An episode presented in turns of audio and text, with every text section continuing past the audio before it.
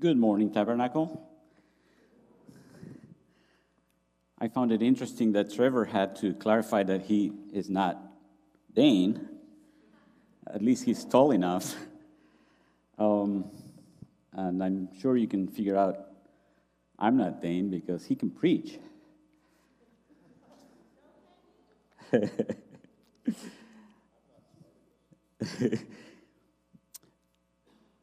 is amazing how the Lord works his ways in a very different way than we plan things. In the Spanish congregation, we've been studying Genesis.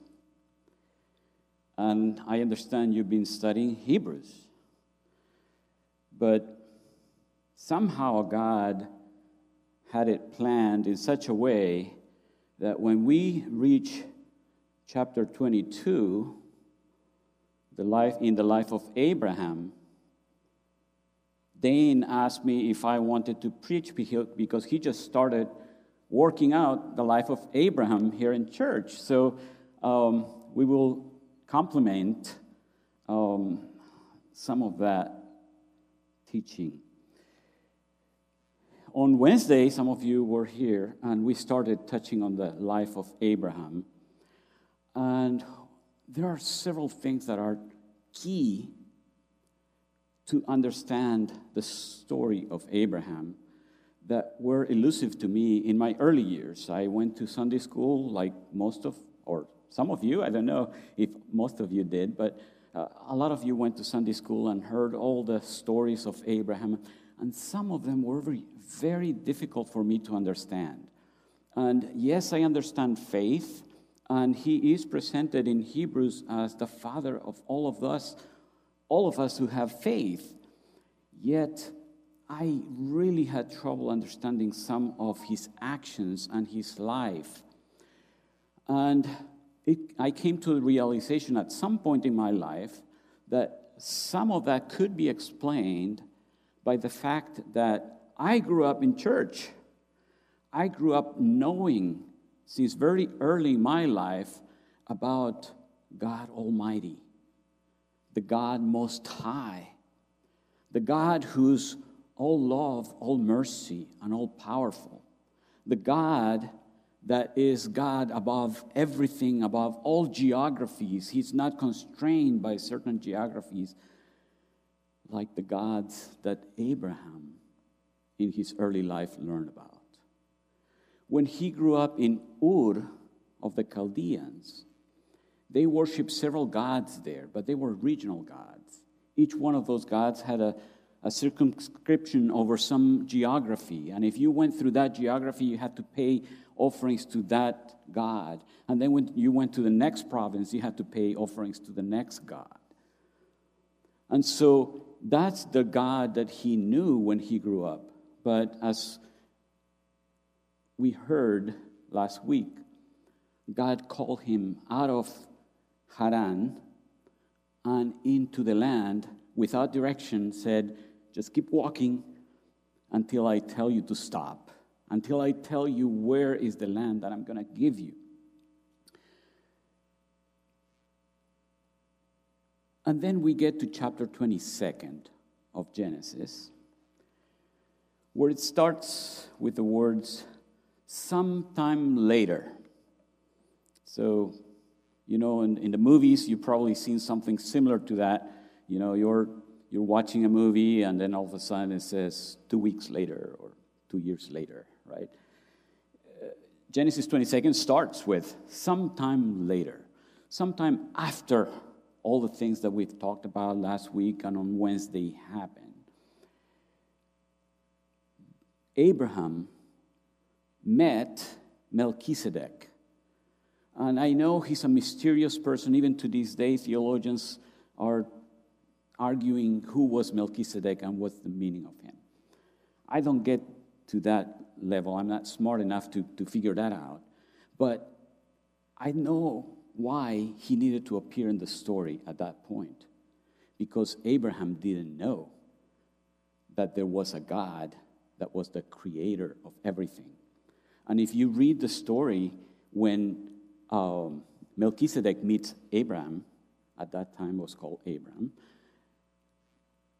he informs Abraham, the God that has been talking to you is the God Most High, the God Almighty. And He's the creator of all the things, and He's above all things. And Abram starts to learn.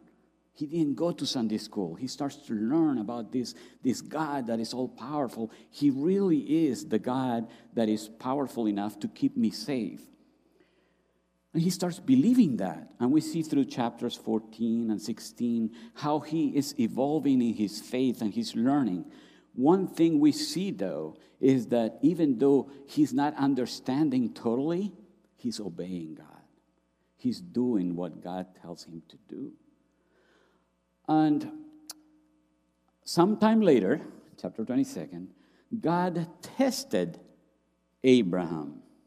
He said to him, Abraham, here I am. He responded. He was ready. What, what, what's next? What's, what's the next task? I'm, I'm, I'm ready to do it, Lord. I, I know who you are now. I'm going to do what you asked me to do. Here I am. But it says here that God tested, sorry, Abraham. And I'm sure you have heard of this test. This is one of the things that was very hard for me to understand. What is this test about? This test involves something really, really hard to do. Then God said, Take your son, your only son, Isaac. Well, wait a minute. We know Isaac is not Abraham's only son. Because in order to get Isaac, he had already taken things into his own hands and had another son called Ishmael. But by this time, he had to kick Ishmael out of the house. You're not the son of the promise, and you're breaking my marriage and I need to keep my, my family intact because through Isaac is the promise of God. So he kicks Ishmael out of the house. So now in the house, he has one son, his dear beloved son. Take your son, your only son, Isaac, whom you love, and go to the region of Moriah. Now, if, if you have uh, looked at, at, at, a map of this area recently, you will kind of identify where he is. In, chap, in the chapter 21st, it tells us that Abraham is in Be- Beersheba, right? Uh, chapter 21, verse 31. So that place was called Beersheba. And that's where Abraham is right now. And that is slightly south of the Dead Sea. So think about if you if you can visualize that map, slightly south of the Dead Sea is where Beersheba is, and that's where Abraham is. And God tells him, "Take Isaac and go to the region of Moriah." And where is the region of Moriah? The region of Moriah is about three days walking north Why? This is not a field trip, right? It's not, it's not, a, it's not a day out. It's not just go to the, to the field somewhere uh, with your son. It's very specific. You have to take him from where you are, and you have to walk three days with him to a specific place that I'm going to tell you to go. That specific place is the area of Moriah, which we're going to talk about a little bit later. But in between Beersheba and Moriah, if you look at it in, in one map, you'll see that there's a lot of mountains. It's a whole region of mountains. But nope, we're going to a specific mountain. We're not just saying go to the mountain, go to a specific mountain in the area of Moriah.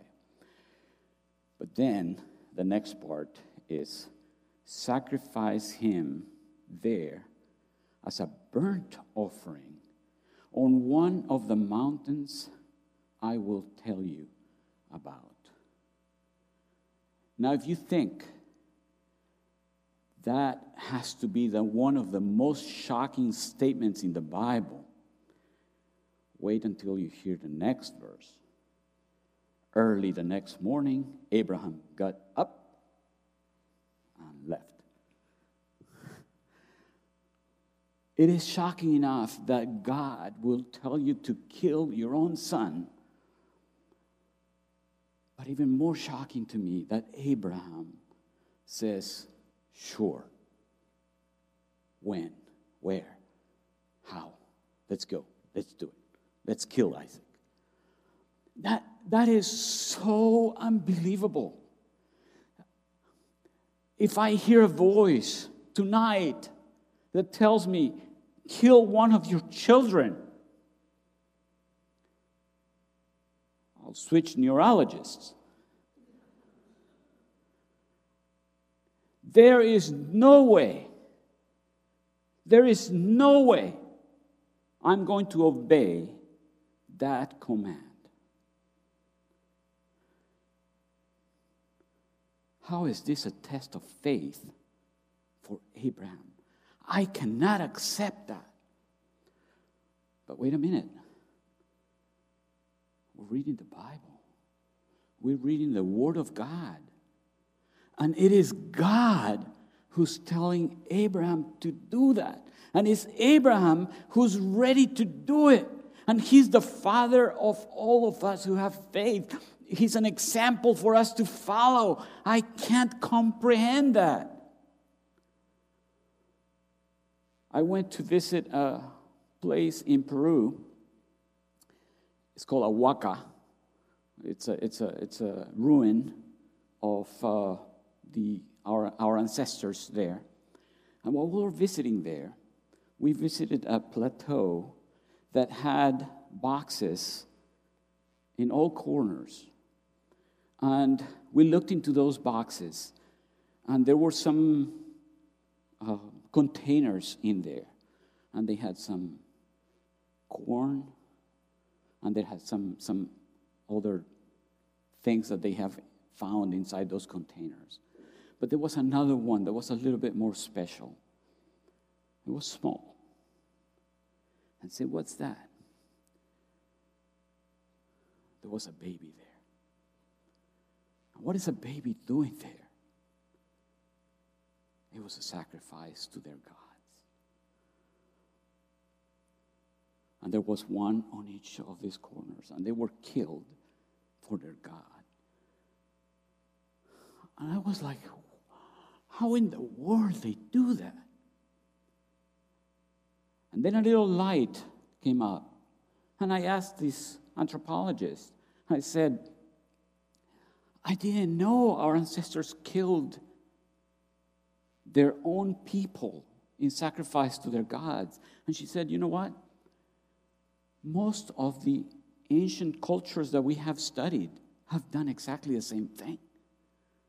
And I went like, What? Let me go check that. And I search Ur of the Chaldeans, human sacrifices. And guess what I found? Of all places in the Chaldean territory,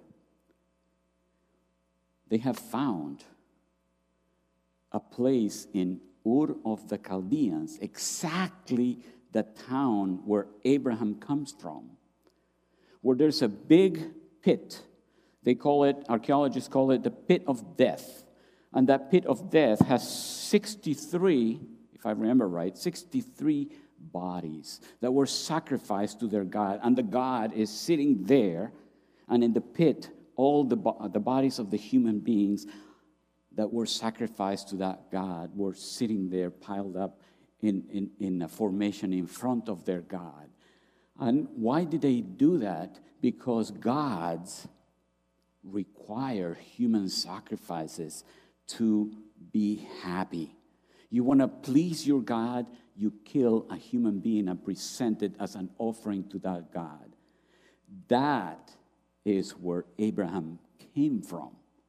So when the new God asked him to sacrifice his son, he said, That's what gods do. That's what gods ask. That's exactly what I'm going to do. But wait a minute Abraham is the father of the faith.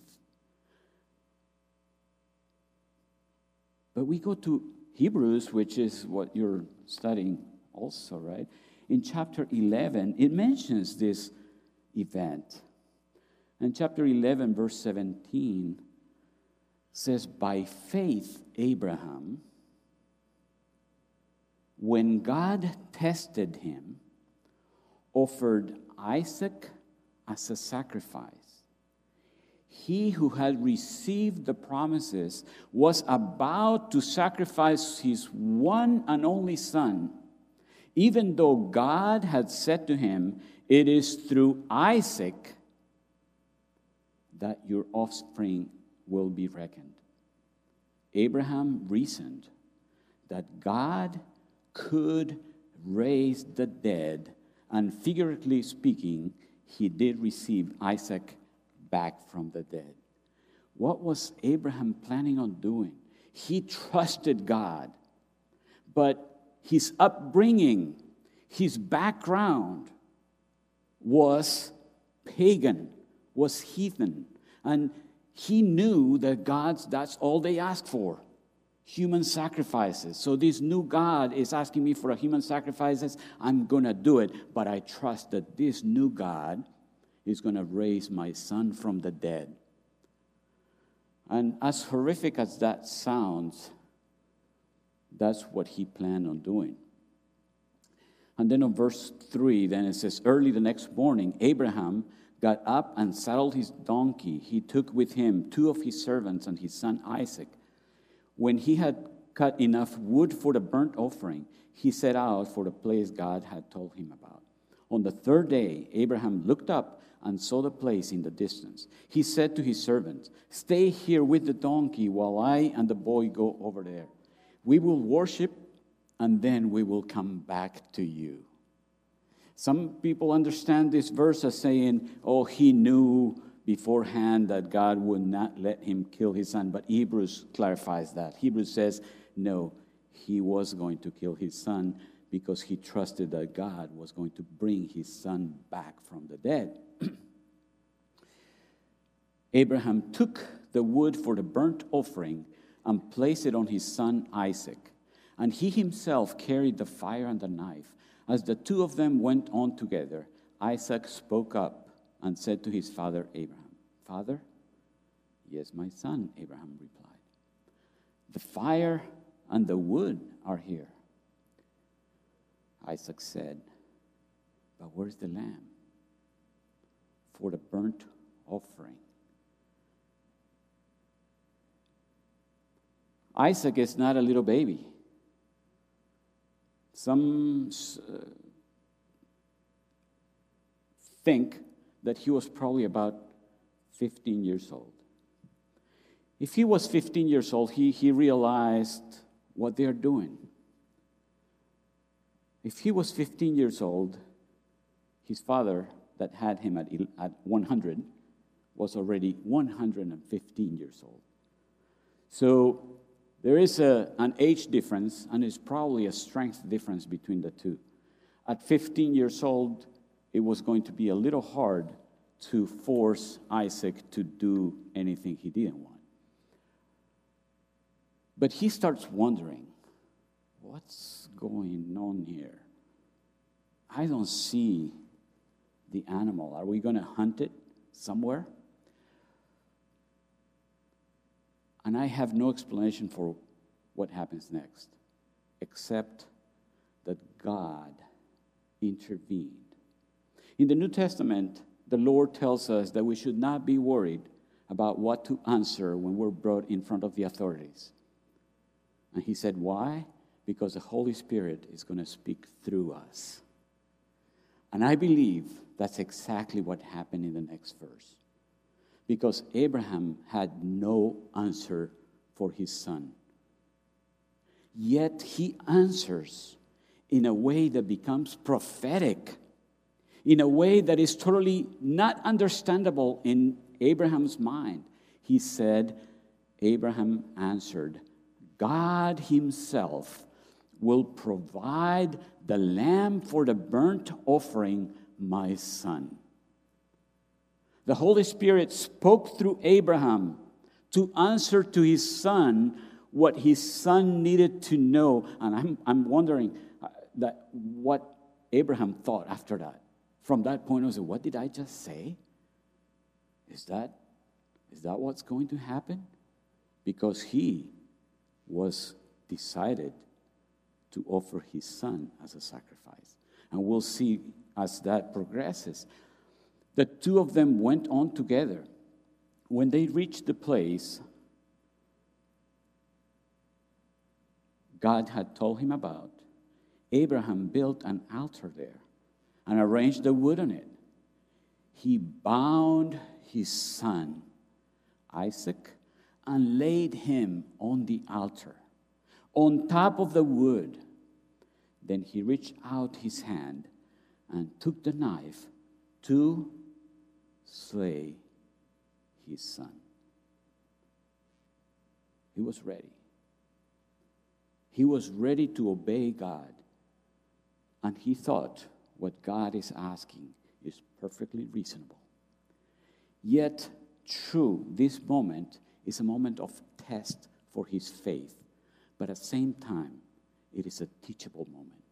It is a moment when God Almighty God Most High is going to reveal him something he doesn't know. And it says, But the angel of the Lord called out to him from heaven, Abraham, Abraham, here I am. Again, he's ready to obey when God calls. Do not lay a hand on the boy, he said. Do not do anything to him. Now I know that you fear God because you have not withheld from me your son, your only son. Abraham looked up, and there in the thicket he saw a ram caught by its horns. He went over and took the ram and sacrificed it as a burnt offering instead of his son. So Abraham called that place, The Lord will provide. And to this day, it is said, On the mountain of the Lord, it will be provided. And sometimes we have taken this phrase out of context. When somebody's going through some financial trouble, don't worry, God will provide.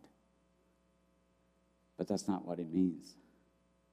That's, that's not what this passage means. That's not what the phrase is intended to convey. This phrase is another prophetic statement out of the mouth of Abraham. He probably has no clue what's going on here. He doesn't know he's about to become a type of God. And his son just became a type of Jesus Christ. And yes, God tested his faith, but while at it, it revealed to him, I am not like the other gods. I will not require that you kill a human being in my name. I will provide the sacrifice for you. I'm a different God. I'm the true God. I'm the just God. The God that we know in the New Testament, in the church, we know that became flesh himself to come and become that sacrifice for us. He is not a God who's telling you, like most religions in the world of the past and the world of today, you need to sacrifice things to please God. You need to give money to please God. This is the God, the true God, that says, I am going to sacrifice to rescue you from your sins. And so at this point, he becomes not only a prophet, but also a type. A type in, in theology terms is, is kind of a sample, something in the Old Testament that is given with the purpose of teaching something that is going to be revealed in the New Testament. And but his words are interesting because he says that in this mount God will provide. Which mount is that? He was told to go to the land of Moriah, right? You remember that. So he was told to go to the land of Moriah. But you know that that little name, Moriah, is not very common. It doesn't happen many times in the Bible. But you know when is the next time that it happens? The next time that word is used is in Second Chronicles chapter 3 verse 1. And it says the following. Then Solomon began to build the temple of the Lord in Jerusalem on Mount Moriah, where the Lord had appeared to his father David. This mount is where the Lord will provide. And what did the Lord provide in that mount? In that mount, the Lord provided a ram instead of Isaac. And in that mount, the Lord provided the temple where the sacrifices were done on behalf of the people. And on that mount, God provided his own son to die for our sins. Mount Moriah is not just a place where Abraham went. Abraham could have gone to any mount, it was full of mounts. But the Lord told him, Go to the mount that I'm going to show you. Because it's very important for the type to be completed in the New Testament. It is very important you do it in the right place. In that place, because that event is going to become the best way to teach the gospel, the best way to exemplify a God that provides the sacrifice instead of ourselves. John 1:29 says, "The next day John saw Jesus coming toward him and said, "Look, the Lamb of God who takes away the sins of the world." And in 1 Peter 1:18 it says, "For you know that it was not with perishable things such as silver or gold that you were redeemed from the empty way of life handed down to you from your ancestors, but with the precious blood of Christ, a lamb without blemish or defect. And the verse, the most famous verse of the Bible, also talks about this, and you all know it in John 3:16. For God so loved the world that he gave his one and only son that whoever believes in him shall not perish but have eternal life. For God did not send his son into the world to condemn the world but to save the world through him. All the gods of that time were angry and wanted to punish the world and would uh, withhold rain. And you had to pay an offering for that God to become happy and give you the rain. But God says, the true God, the Almighty God, He says, I love you so much that I am going to give my one and only Son to die for your sins so you can be forgiven and you can come back to me to the relationship that I always wanted to have with you. How's that relationship working out this day? Are you in peace with God? The blood of Jesus has already made sure that all your sins, all your debts are forgiven with the Lord. Come back to peace with Him because all the price has already been paid. Let's pray.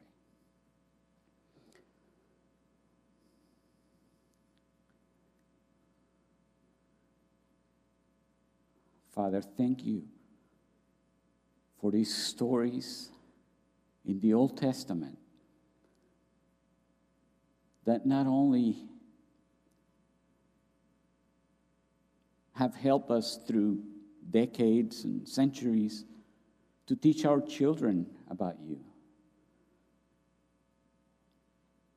but are so deep and profound that when we look at them for the purpose that you put them in the Bible, illustrate that wonderful love that you have for us. And open our eyes to the fact that maybe we have been influenced by the gods of our time before we came to you. Maybe we still have in our minds some of the old ways like Abraham brought, to think that we can please you with some sacrifice, some offering, with some money, or some suffering that we have and that pleases you. And I thank you this morning that you tell us through your word that you're not pleased with our suffering, that you are not pleased by our offerings, by our sacrifices, but you can only be pleased by the blood of Jesus, the blood that you came to earth to shed for us. And I pray to you that all of us have already found a way back home, the way back to you through the blood of Jesus. Thank you.